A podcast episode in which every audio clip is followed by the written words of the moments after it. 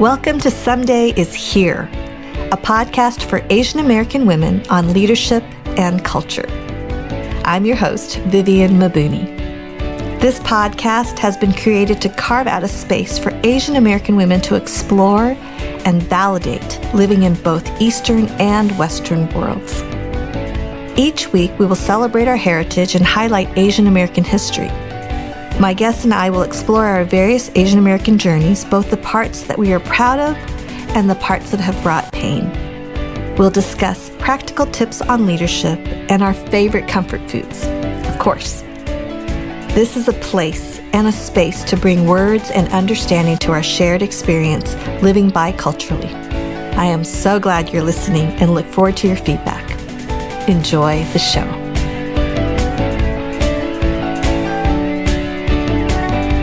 Welcome to Someday is Here. And I, I'm just having the best time ever interviewing the most amazing Asian American women leaders and have the privilege of interviewing Jenny Yang, my friend, who is all the way in Baltimore. Is that correct? Baltimore, Maryland? Yes, I live in Baltimore, yep. And so I love technology that brings um, thousands of miles down to like, well, in our case, it's face to face because we're on a, a computer, but everyone will be listening. But Jenny, welcome to Someday is Now. Thank you so much for having me, Vivian. I've been a friend of yours, a follower of yours, um, someone who's learned so much from you, and I'm so encouraged by the fact that you're doing this. And I was sharing with you earlier that I think for a lot of Asian American women, it is so rare to understand all the impact we're having in all the spheres that we're in. And so the fact that you're highlighting certain women to talk about our journey to be in the places where we are and learn from each other, I think is so awesome and is powerful. So thank you for using your your platform and your um, just yeah your friendships to to bring this gift to us. So thank you vivian. I, i'm looking forward to this conversation.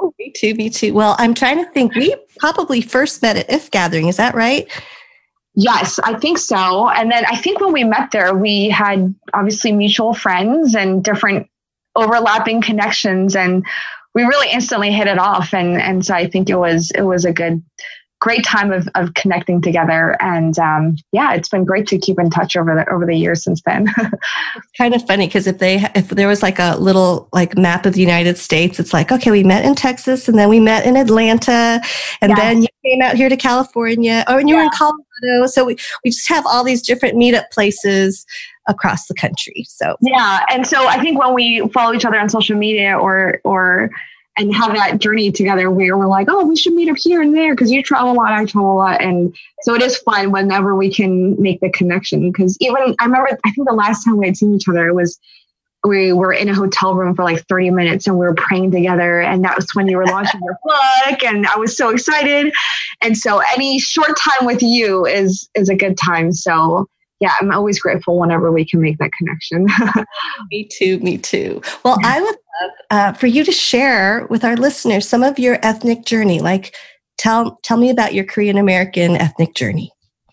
Yeah, so I, I that's such an interesting question because I think for me, me being Korean American is, such a core part of who I am, how I look at the world, and it's formed so much of of even the work that I'm doing now, even though I never anticipated that it would be. And so my parents immigrated here when to the United States when I was um, before I was born in the late 1970s, and then I was born in Philadelphia. And then I have an older brother, and and uh, we're Philly natives, so which means I'm a diehard Philly sports fan, which means you either love me or hate me. Um, but um, go Eagles, right? that's right. And so um, I think being in a household where I knew my parents were immigrants um, really formed me because it was a challenge and a struggle to understand what it means to be fully American, even though you're from two cultures and where you speak different languages and eat different foods. Um, but I definitely remember never feeling like I was too different from anybody because I went to a Korean church when I was growing up. So that's where I, I formed a lot of my Korean, you know, cultural heritage, I would say. And then in school, I never was felt like I was too different from anybody else. Um, but I do remember the first instance of racism I ever experienced was when I was eight, when I went to a, a, a Lutheran school, private school in Philadelphia, And I was in the playground, and someone called out to me as I was walking back to my class, "Go back to your own country, you chink," is basically what he said. And I was like, "I can't. What? Like, what does that mean?" And I was completely taken aback, um, and I didn't actually know what to do with what happened to me. And so the first thing I did was I went back to my classroom and I told my teacher. And so she told me to sit down, and I thought that would be the end of it. But then actually, what she did is she uh, basically, instead of going on with the lesson, the first thing she did after everyone sat down was say, Hey, we're going to do a special exercise today where we're going to talk about why you think it's a value to be in a family that's from another country. And so she never talked about what happened to me, but all these students all of a sudden raised their hand, my peers, my friends, and they said, Oh, you can, you know, eat new foods. And another person said, You can travel back to visit your family. Or another person said, You can you can speak different languages. And by my peers affirming the value of diversity, I was myself affirmed without the mm-hmm. teacher calling out what was happening to me. And I so appreciated that because I think if the teacher had told the class what had happened to me, I would have been totally embarrassed but the fact that she affirmed who I was within a setting without necessarily individualizing my experience or calling me out, I thought was something that um, I, I remember to this day. So that teacher's name is Mrs. Ulmer, and she ended up being the principal of that school. And so it was really, I think, from that time that I realized, oh, most, a lot of people don't like the fact that maybe I'm here because I look different than everybody else. And even for my parents when you know their first language is not english and where their my dad was starting a business and um, they wanted me to be fully american yet not lose my cultural heritage meant that i had to navigate that for myself. And for me i was always proud of the fact that i was korean but i also struggle with it is is how proud should i be right? Should i be out there saying i'm korean and should I speak Korean in school and bring my food to to lunch, Korean food to lunch, and how much of that should I amplify versus trying to just assimilate and become like all my other peers and lose that cultural identity is something I always struggle with. And so I think my parents, I grew up in a really loving family where my parents always affirmed for me why it was important to keep those values, even though they themselves didn't want to have me be too different than everyone either. Um, and so I think I grew up in a pretty unique household in that my parents were were Korean, but they were also very Americanized in that they um, I don't you know they like I did sports and piano lessons and maybe a lot of Korean households did that, but they really gave everything of themselves to me without expecting anything in return. And I remember my dad was a mechanic growing up and he uh, you know, had his own business in downtown Philadelphia. And I always wanted to like help out in the garage because a lot of my other Korean American friends were helping their parents with their businesses, either doing the cash register, and it was just a common responsibility. And I never did anything like that. And I always felt like I, I owed something to my parents and I never could pay it forward to them. And still to this day, I that's something I struggle with is I never feel like I can give back to my parents what they afforded to me. And my my dad actually has a unique um, a pretty unique story in that he was orphaned during the Korean War. And so he lost his dad when he was about three years old because he was a newspaper journalist and they were killing off media personnel in the beginning of the Korean War.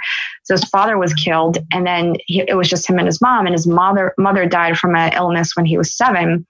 And so he was orphaned at the age of seven, and he always dreamed of coming to the United States of America. And so when he did, he was sponsored by the Ford Motor Company and then came to the US, was working for Ford, then started his own business. And so my dad is so proud to be Korean, but he's so proud to be American because he loves the US and he feels like it, it rescued him from this desperately poor situation back in Korea where he doesn't have any family. And so he never immigrated. He never even visited Korea for over 30 years because he had nothing to go back to, which I think is a little bit unusual. And it wasn't until a few years ago where he uh, decided to go back to visit, you know, some of his extended family members, but he never wanted to go back. And so I knew from for even my dad that Korea was a source of pain for him as well as a source of struggle. And so I think being in the U.S., being Korean American, I, um, I also grew up going to Korean school on Saturdays. And at that time, it was a hassle because I said, "Why am I spending my Saturdays learning Korean and now I, I wish my parents were more strict with me to speak Korean to them only, which is a lot of what my friends went through. because I wish I was actually more fluent in Korean and I wish I could read and write Korean more than I do now. And, you know, I have a, a four year old boy and a one year old boy. My four year old's name is David, and he's been in Korean, a Korean preschool actually. And it's been fun watching him appreciate that because he is also starting to understand that he is Korean. And I think about this because for my parents who were immigrants, the, you know, it was a challenge for them because they didn't speak English fully well. And for me, I, I speak English fluently. I'm able to communicate, I think, more with my son in that language as a common language together. And I mm. start thinking like how much of that is how much of that is going to impact my son when he sees me as you know fully Korean American versus for me and my parents they were immigrants.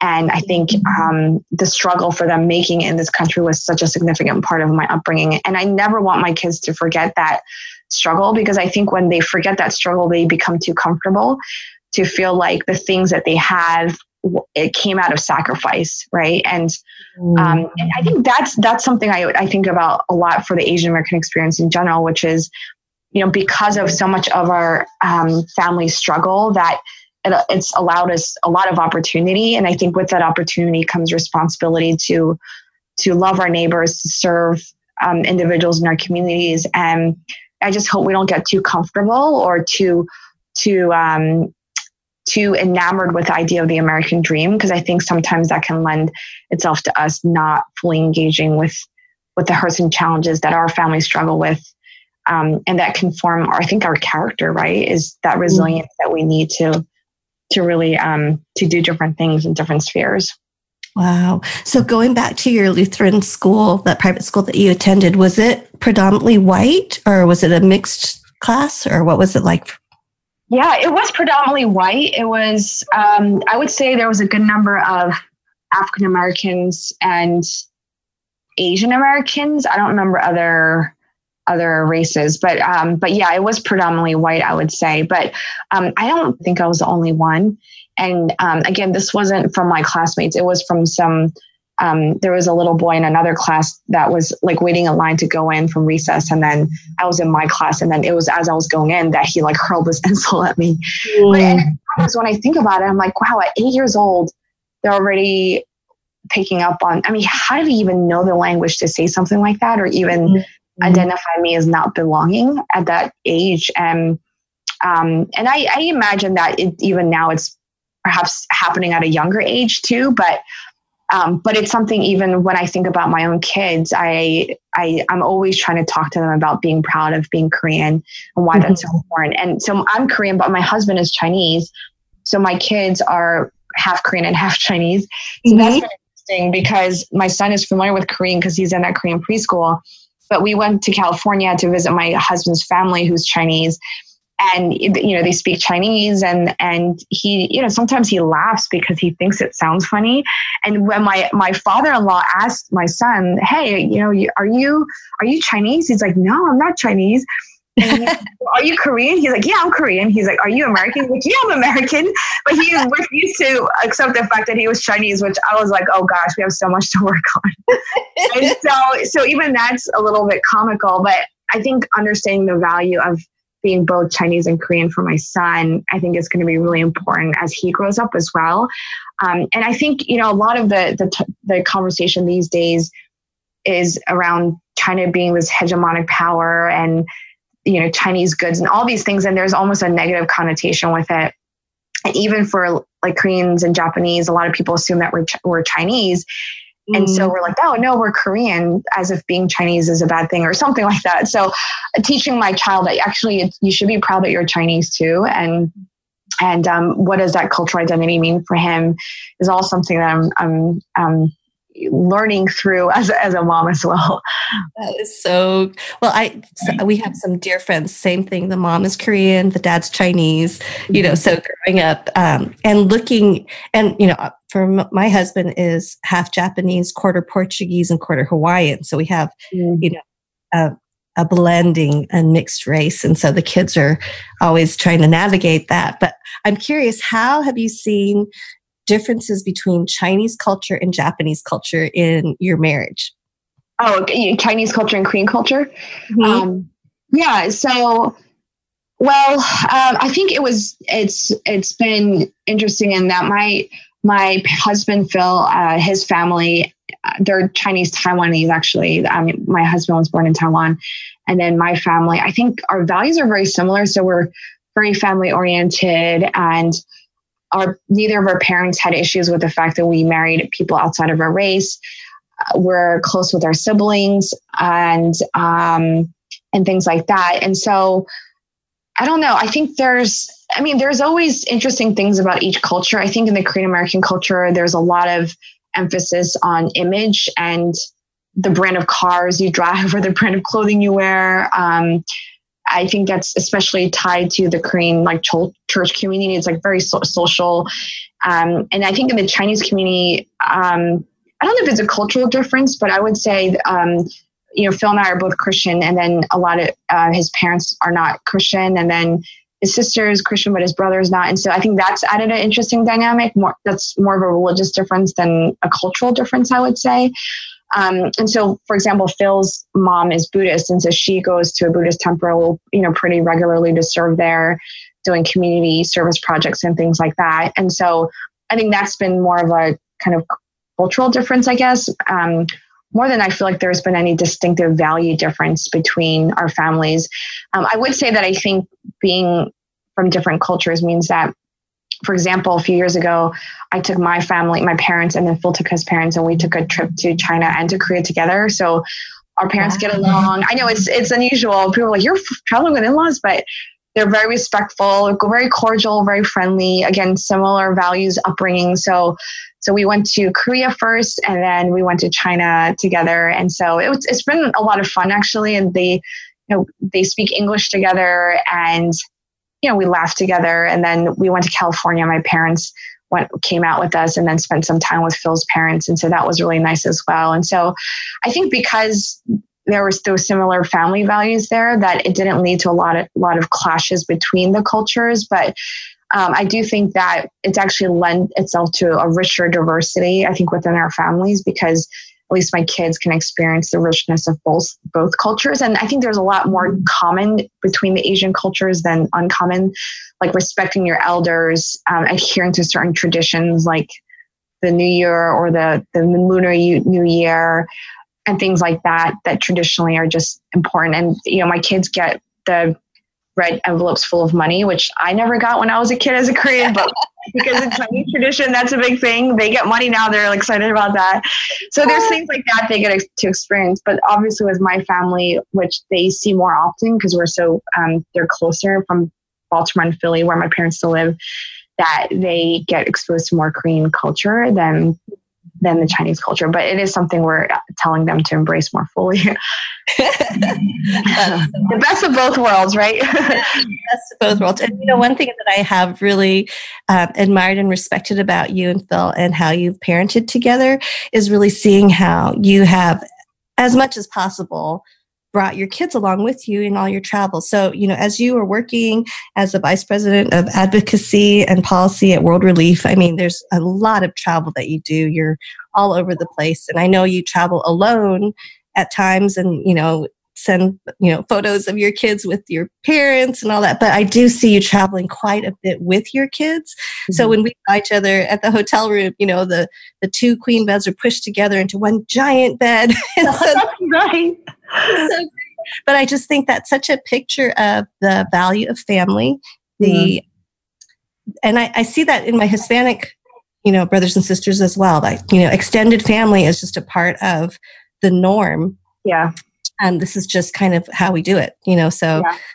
um, i love that. I love seeing that lived out so. Yeah. It is it is hard because i think with phil and i we do have a real partnership in that because i travel a lot for work i travel oftentimes by myself. And in fact i've, I've looked at my calendar over the past several years. My son just turned four in august. And when i've spent collectively maybe three months apart from him from the time he was born and and it's a lot of time if you think that you know he's only four. And so these days whenever i can and I do try to travel with both my kids. And so I went to Australia and Hong Kong with my my four month old actually Joel, and then with David, I've you know we were just in Chicago and. Uh, and we we we're in other places as well and so it's hard because if i don't travel with them i, I don't get to see them and i also want to have i want my kids to know the work that i'm doing and so i'm explaining to him you know why i'm helping refugees and immigrants and why you know why it's so important for us to serve our, our, vulnerable neighbors and care about the communities that God has placed us in. And even when we we do these um, nighttime prayers, is is encouraging Him to pray not just for ourselves but for people that that we know that are are hurting. Or and my son always prays. He says, "I pray for everyone in every town in every city everywhere." Wow. Like, and he's a very compassionate little kid, and for him to have that heart is really telling. And I think it's because he's he's always been meeting a lot of new people all the time and he enjoys that part of it as well. And so so anytime I, I can travel with my kids, I, I try to do so because a lot of times I, I can't and I I don't um, you know, I, I miss them all the time when when I'm not with them as well. So true. So I love that. Well, tell me, I'd love to hear like how, like with the work that you currently do, how mm-hmm. has growing up as the daughter of immigrants shaped or informed your decisions on how did you come come into working for world relief and being an advocate for the marginalized? Yeah. So um, so i've been at world relief actually which is a humanitarian organization that serves the vulnerable through the local church overseas doing humanitarian assistance. And then in the us we provide immigrant legal services and actually resettle refugees. So I've been at World Relief for 15 years actually. And so I originally started in the refugee settlement program. And then now I've been doing advocacy and policy work. So liaising with the US government to understand legislation and policy changes that they're looking to make and then and sharing that information with our constituents and with churches in particular so that they can be educated and mobilized to raise their voice on on these particular issues and so growing up, I, I always wanted to be like a journalist because I really like writing. I love reading. And in, in college, I actually studied international relations, which is an interdisciplinary field where I talk, I studied politics and history and economics. And I remember when I studied abroad in Spain, my junior year in college, I, it was the first time where I was uh, living as a resident in another place. And there, I actually um, met a lot of African migrants that were coming into Spain that were really facing, you know, blatant instances of racism there. Um, and you know, even Spain itself was struggling to, under, to to know what to do with these asylum seekers.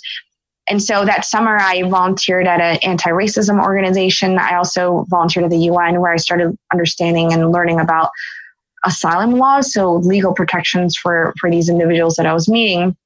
And really, from that, Uh, really seeded a deep desire in my heart to to continue to work with refugees because you know these are individuals who are considered some of the most vulnerable people in the world.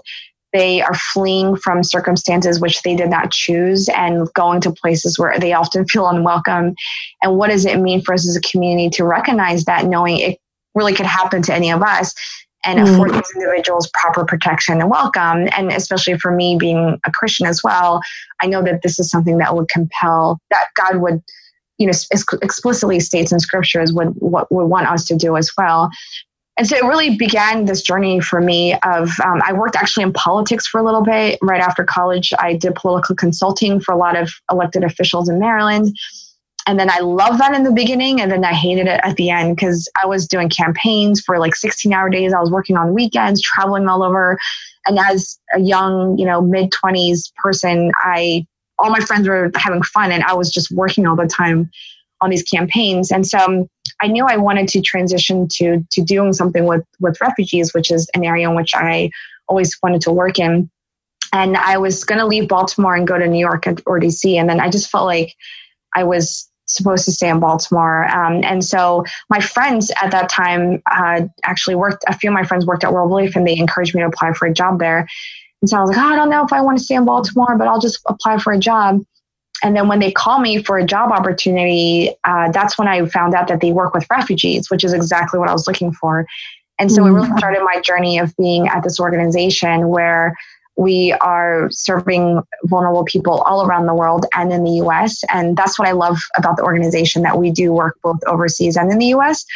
And it's really at World Relief where I began to understand more about the global refugee crisis and how what we can do to respond and really um, understanding the importance of, of of advocacy as well, which is you know, we can care about our neighbors on an individual level, but if there's systemic issues that are per- perpetuating injustice, then we have to change systems and structures as well. And so that's really became, became a passion of mine, which is you know, how can we use our voice to change um, unjust laws or, or, or policies? And how can we continue to elevate our voice in the public square so that we're influencing people who are in really powerful positions that are making key decisions that impact all of our communities? And so um, and i would say especially as um, as a follower as a, as a follower of christ that there's for me even a more compelling impetus as well in that I do think a lot of what we say in the public square is a reflection of what we believe about the gospel itself. And I think, um, you know, there's so many values about loving our neighbor and loving the world that Jesus talks about that I think are are important in how we speak in the public square and and and how we approach the work the works the work that God is calling us to do. And so those are all aspects of of what I think about when I um, engage in the work that I do. Mm. Well, I love um, all that you're doing, and we will link up World Relief and um, all the your the book that you co-wrote and all of all of that resources um, in the show notes.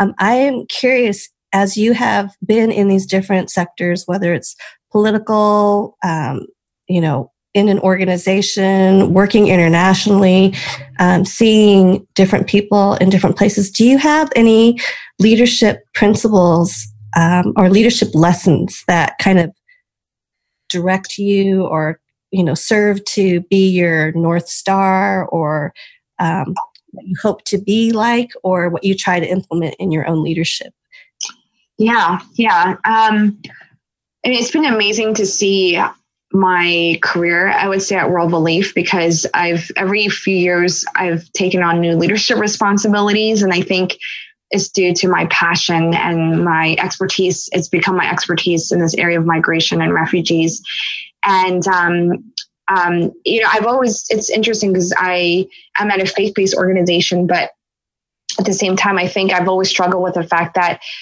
uh, sometimes the positions I'm called to seem to, almost too big for me. And I feel like sometimes I'm underqualified, or y- y- we often talk about the imposter syndrome, which is, am I really supposed to be here? And I think of when I'm in a boardroom with mostly older white males, I think, oh my gosh, if my parents saw this, they would be like floored because who is Jenny that as a young Asian woman that she's in this room full of really important older white males? Like who are they and who is she? And um and so I'm like, no, that's I mean, obviously there's things that I'm doing and and and things like that. And so I always think in leadership, you know, humility goes a long way because it expresses to the people we work with that none of us have all the right answers and we always have to work within a team and in collaboration with each other to get the best strengths from each other.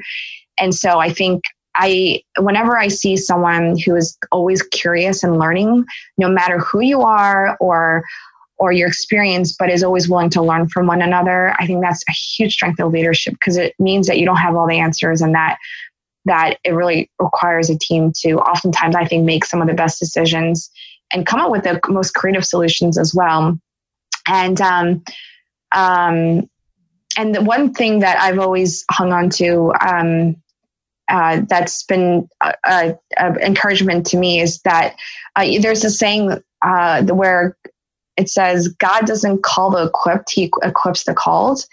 And I love that because I think sometimes we can feel like we don't have the right skills or experiences to do the things that we're doing. But I feel like if um, you know my faith of God is calling me to to do something. And it's very clear that he's opened this door for me that I should step into it with a faith that he will equip me to to do the things he's called me to do without necessarily feeling like I'm inadequate to do that um, to do that specific function.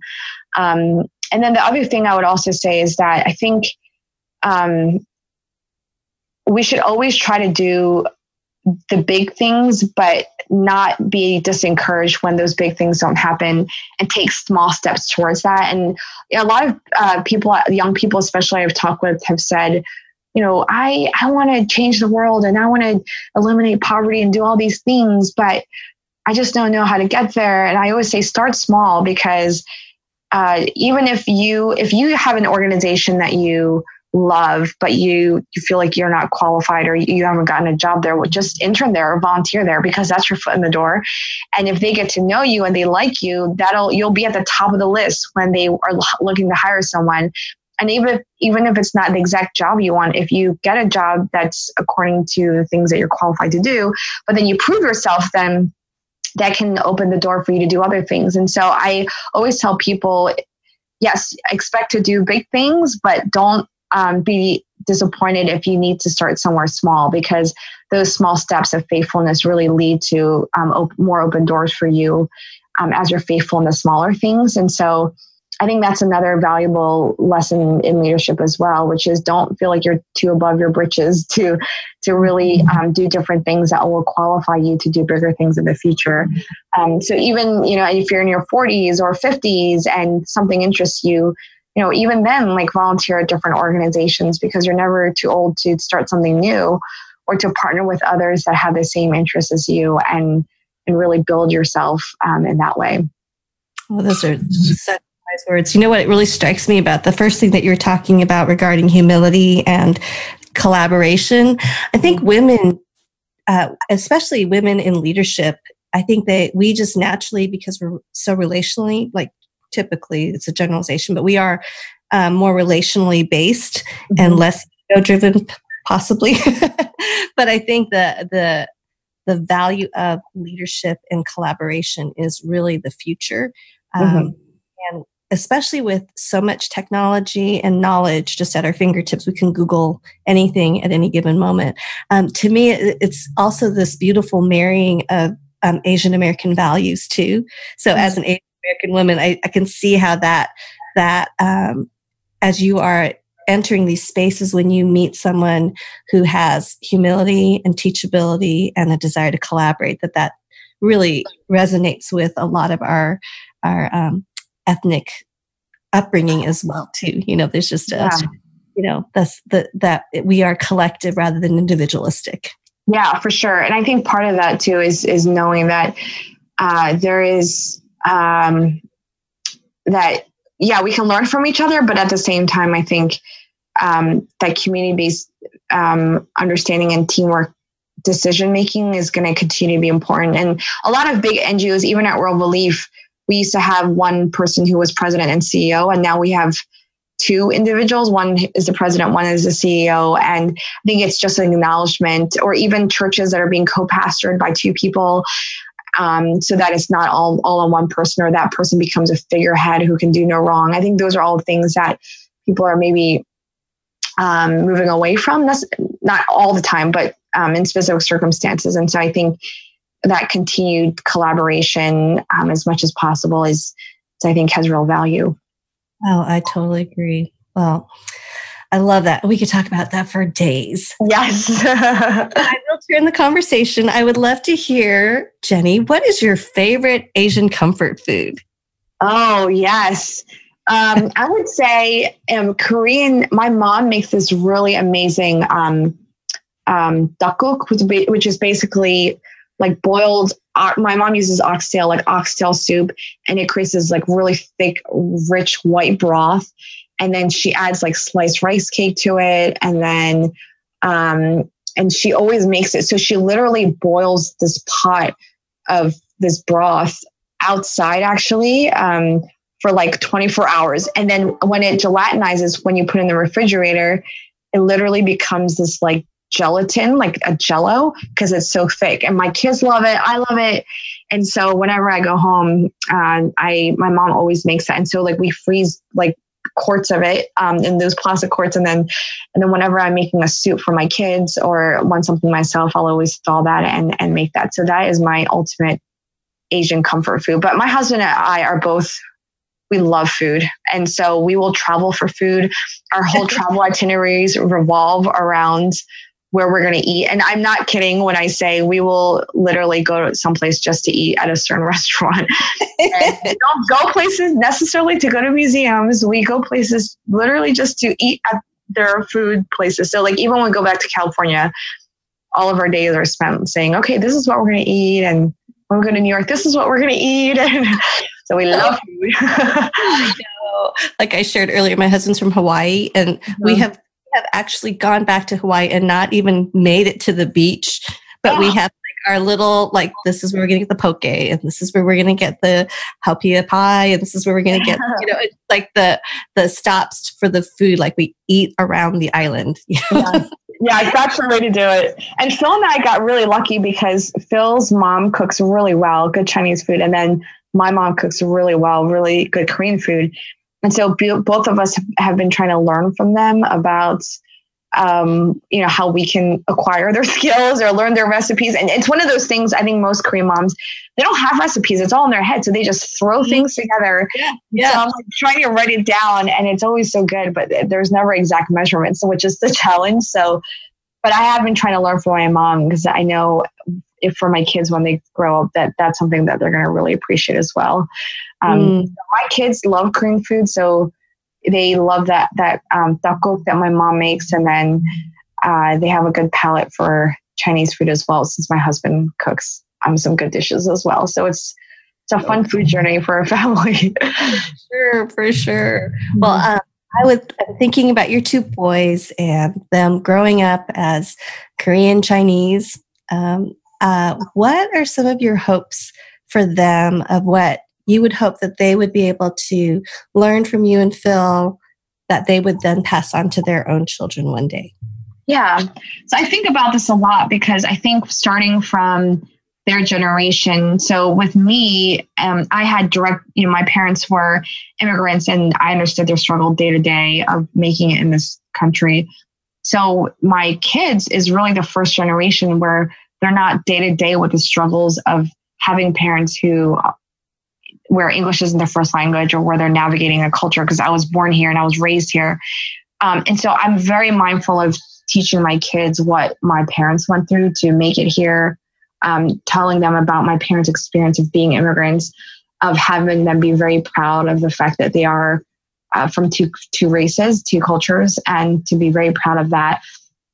And I think um, I think for my parents when they were navigating being immigrants, they struggle with, you know, how much should I push my kids to be Korean because I want them to be American? And I think that was something they they struggle with. But for me, being a Korean American and, and being fully born and raised in this country, I feel like I can really push my kids towards being fully Korean and Chinese and uh, giving them maybe some tools to be able to handle like when racist epithets are going to be hurled away, which is, is likely inevitable, and, and having them respond to it really well and saying you should never be ashamed of the fact that you're this because because it, it, it, look at all these values you're learning, this cultural heritage that you have that a lot of people don't have. Mm-hmm. And I think I want my parents to understand what my parents went through. Um, I also want them to like be proud of their language and culture and because um, you know I, I really feel like if they don't learn it it's going to be lost after this generation because they're going to be so far removed from my parents immigrant experience that they're going to not understand that experience at all. And so even now I, I try to my parents actually come down every other week to help me watch my little one. They love spending time with my family. My, my kids love it when we're at my parents house and they have a huge backyard and they play outside all the time and like having my parents spend as much time with my kids as possible is something I treasure because in that experience they they learn about my parents and what they've been through. And i think as they get older i mean they're only four and one now but as they get older i think i want them to ask questions and i want them to to talk to my parents about some of the things that um, that interest them about their lives um, and then really have that be a core part of, of their upbringing as well. And so um, I, I mean it's funny because my husband speaks chinese but he doesn't speak it at home so I've been egging him like, you have to speak Chinese to our kids. He's like, no, like he refuses to do it. So they're only close to Korean, but um, I do think growing up, having them be in a Korean school, not just to learn the language, but be in a community where the, you know there there are other Koreans or other Chinese is something I'm thinking through. And then also, again, spending as much time with my parents as possible is something that I'm going to value as well um, for them to to really fully embrace that. Mm, that is and the food always helps, you know, because if you have good Korean food and good Chinese food, that's a huge part of loving that culture, right? So so uh, they're very lucky in that they have two grandmas that really cook really well. they're spoiled in that way. I love it. I love seeing your videos of you know the kids slurping their noodles or just devouring something amazing. And yeah, yeah. it's funny. My son, his favorite food, my four year old son David, is clams and octopus and oysters and shrimp. It, it, like literally, that's all he asked for. So like whenever we're somewhere, and we will go to restaurants that just have clam buckets because he'll order a bucket of clams and that's all he eats. Um, and so my dad loves seafood. I think a lot of Koreans love seafood and they'll eat any and all kinds of seafood. And my son's the same way. And so I think he likes seafood because so much of Korean cooking involves some form of seafood, like fish or like um, mussels, clams, um, and different uh, ways. And so he definitely, I think, got that from my dad. and, uh, and my little one, I don't know what his palate's going to develop into, but, but at least my older one has, has that developed palate, I guess. oh, that's so good. That's so good. My mouth is watering. It's lunchtime. I'm ready to yes. eat. that's so great. That is so great. Well, Jenny, how can people connect with you? Um, yeah, I would love to hear any and any way that you connect with people and how they yeah. can connect. Yeah, sure. So my Instagram is it's personal, so I actually post a lot of pictures of my family, which I I think my kids are really adorable. So people love watching what they're doing, and they have just fun personalities. So they love dancing and music, and um, they're very talkative and just funny kids. So um, that handle is at Jenny Yang three one eight. So it's J E N N Y Y A N G 318. And again, I post a lot of family pictures, but then I'll also post stuff about my work and other things that are going on. Um, my Twitter handle is uh, at Jenny Yang WR. So for World Relief. So it's J E N N Y Y A N G W R. And Twitter is where I don't do anything personal. It's all new stuff or like policy updates, um, news articles that people should read, events that I'm going to, things that I'm speaking at, and conference that I'm going to that I'm tweeting out about. So you can follow me there. Or you can just um, uh, friend me on Facebook. I also have a Facebook public page, which I don't use that much, but you can like that as well. So it's Jenny Hwang Yang. So Jenny Hwang is my maiden name, H W A N G, and my last name is Y A N G. So Jenny Hwang Yang is my my Facebook page. So yeah, I look forward to connecting there. And then World Relief, you can follow us on all the social media feeds at World Relief on every all the platforms, and there is where I I do a lot of um, updates about the various issues that I'm, I'm, working on. We do a lot of action points for for people to um, uh, make calls or donate or raise your voice or share information.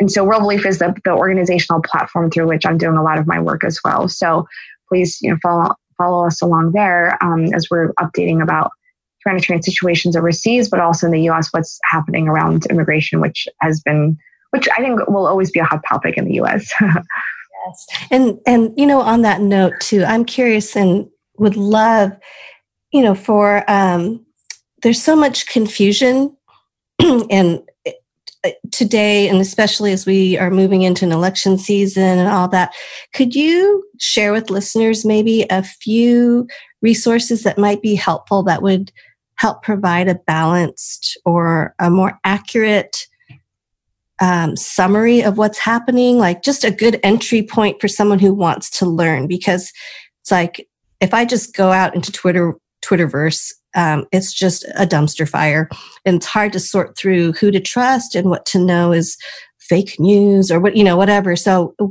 from your yeah, from your experience and from your vantage point, what would you, how would you direct people in the US with the immigration conversation? Like some, maybe some starting points to learn more? Yeah.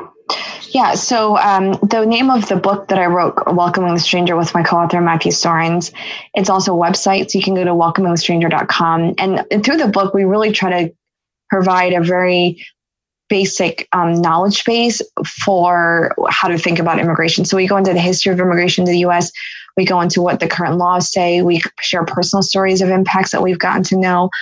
Uh, we've also shared um, for those who are Christians a biblical perspective on, on immigration as well. Um, and then we provide resources and tools for people to engage. So the book is a good primer. Um, if you go to welcomingthestranger.com, there's also resources around uh, learning guides and toolkits. And then um, actually, I think a lot of your listeners would be interested in a campaign called Welcome. And if you go on Facebook, it's Welcome period. And there's a lot of information about sermons and learning guides and, and documentary films that uh, we produce that talk about, um, especially as women, how we can engage in this conversation. And so, for example, Welcome um, is going to be releasing a, a documentary uh, with several women who went to Mexico, Oaxaca, and then actually met with migrant women there. And it's a really eye-opening account of, of what they experienced. And so if you use uh, like Welcome on Facebook, it's a really good community of women who are on this journey together. And um, I would also say, just again, with World Relief, we're always posting information about ways that you can get involved, and we're responding publicly to different policy changes. And so, mm-hmm. following along with World Relief, we'll always, you know, post something on Instagram or on Facebook or, or Twitter around um, our public positioning around these issues. So, I, I think it is really important to follow organizations that are trusted, either service providers or advocacy organizations that will always reference um, information that is nonpartisan um, mm. so that it's not tainted necessarily by a political viewpoint necessarily, but is really tainted, but is presented in a way that reflects val- certain values that people hold. And so, um, so I would encourage people.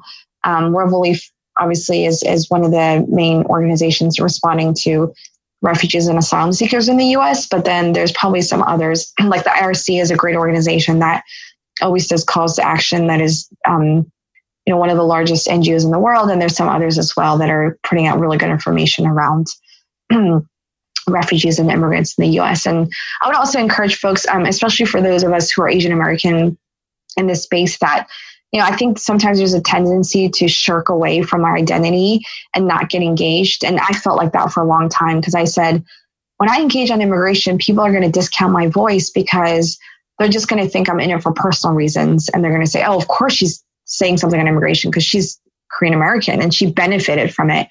But mm. I realized that actually there's more power in my story being the daughter of immigrants than from someone who's doesn't have that lived, lived experience. And so I think, you know, it's not a discount to the fact that you're personally impacted or that you've had that personal experience. It's actually a huge, powerful aspect of your testimony and your witness to able to reflect on your story as a reason for why you care about certain policy or political issues. So, you know, don't shy away from from being bold about speaking about your experience because I did that in the beginning, but then I became I realized that for me to connect with the audiences I was speaking to and even talk forcefully about why I think it's important, it all came from the fact that I myself were was impacted by it. That wasn't a political or policy issue it was a personal issue. So don't shy mm. away and the, the ability for us to share our stories is the power of our voice and the power of our witness. And so i would really encourage folks to stay engaged in that and really um, lean into our identities fully because i think that's that's what creates open doors for us to really share stories as, as effectively as possible out there well, that's excellent. Thank you so much. I just admire and respect and am cheering you on. I think this is hard, hard work, but worthwhile because it's people's lives that are at stake. Mm-hmm. mm-hmm. Um, so, so much respect and gratitude for you, Jenny, for your example, your leadership, your heart, and um, for for being being in it. And yeah well, thank you, Vivian. I've counted you a friend, and uh, whenever we meet, we'll have to go out and get some good Korean food or some other other food. And um, yeah, thank you again for bringing this these this platform together and and using your voice in so many different ways to encourage so many people. So thank you so much, Vivian. I appreciate it. Well, it's been great to have you, Jenny, and I can't wait for everyone to continue to get to know you and your great work. So thanks for being on. Thanks, Vivian. Thank you for joining us this week on Someday is Here. If you've liked what you've heard, please take a moment and subscribe to the show so that each new episode automatically downloads to your device every week. And thank you for sharing this podcast with your friends. We would love for you to rate and review the show so that others can find out about us. A special thank you to the brilliant team that makes Someday's Here possible. The Someday is Here logo is designed by Jocelyn Chung. The original music is by Joseph Patrick with Passion Net Productions. Show notes on the website are by Vicki Fan. The sound engineer is Aaron Kretzman. The director of design and website designer is Kenny Wong. And the executive producer is Chantel Reynolds. Have a great week, and we look forward to you joining us again for another episode of Someday is Here.